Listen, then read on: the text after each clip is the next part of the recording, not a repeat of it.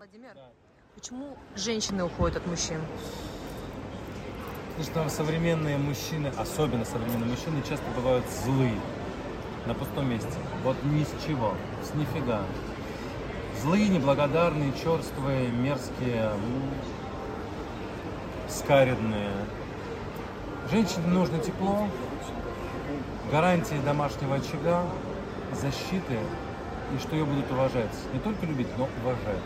Что она может в этом домашнем очаге рожать и воспитывать детей абсолютно свободно, спокойно.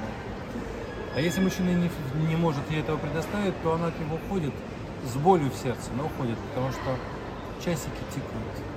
Это мужик может быть до гробовой доски, а у женщины время женское, коротко.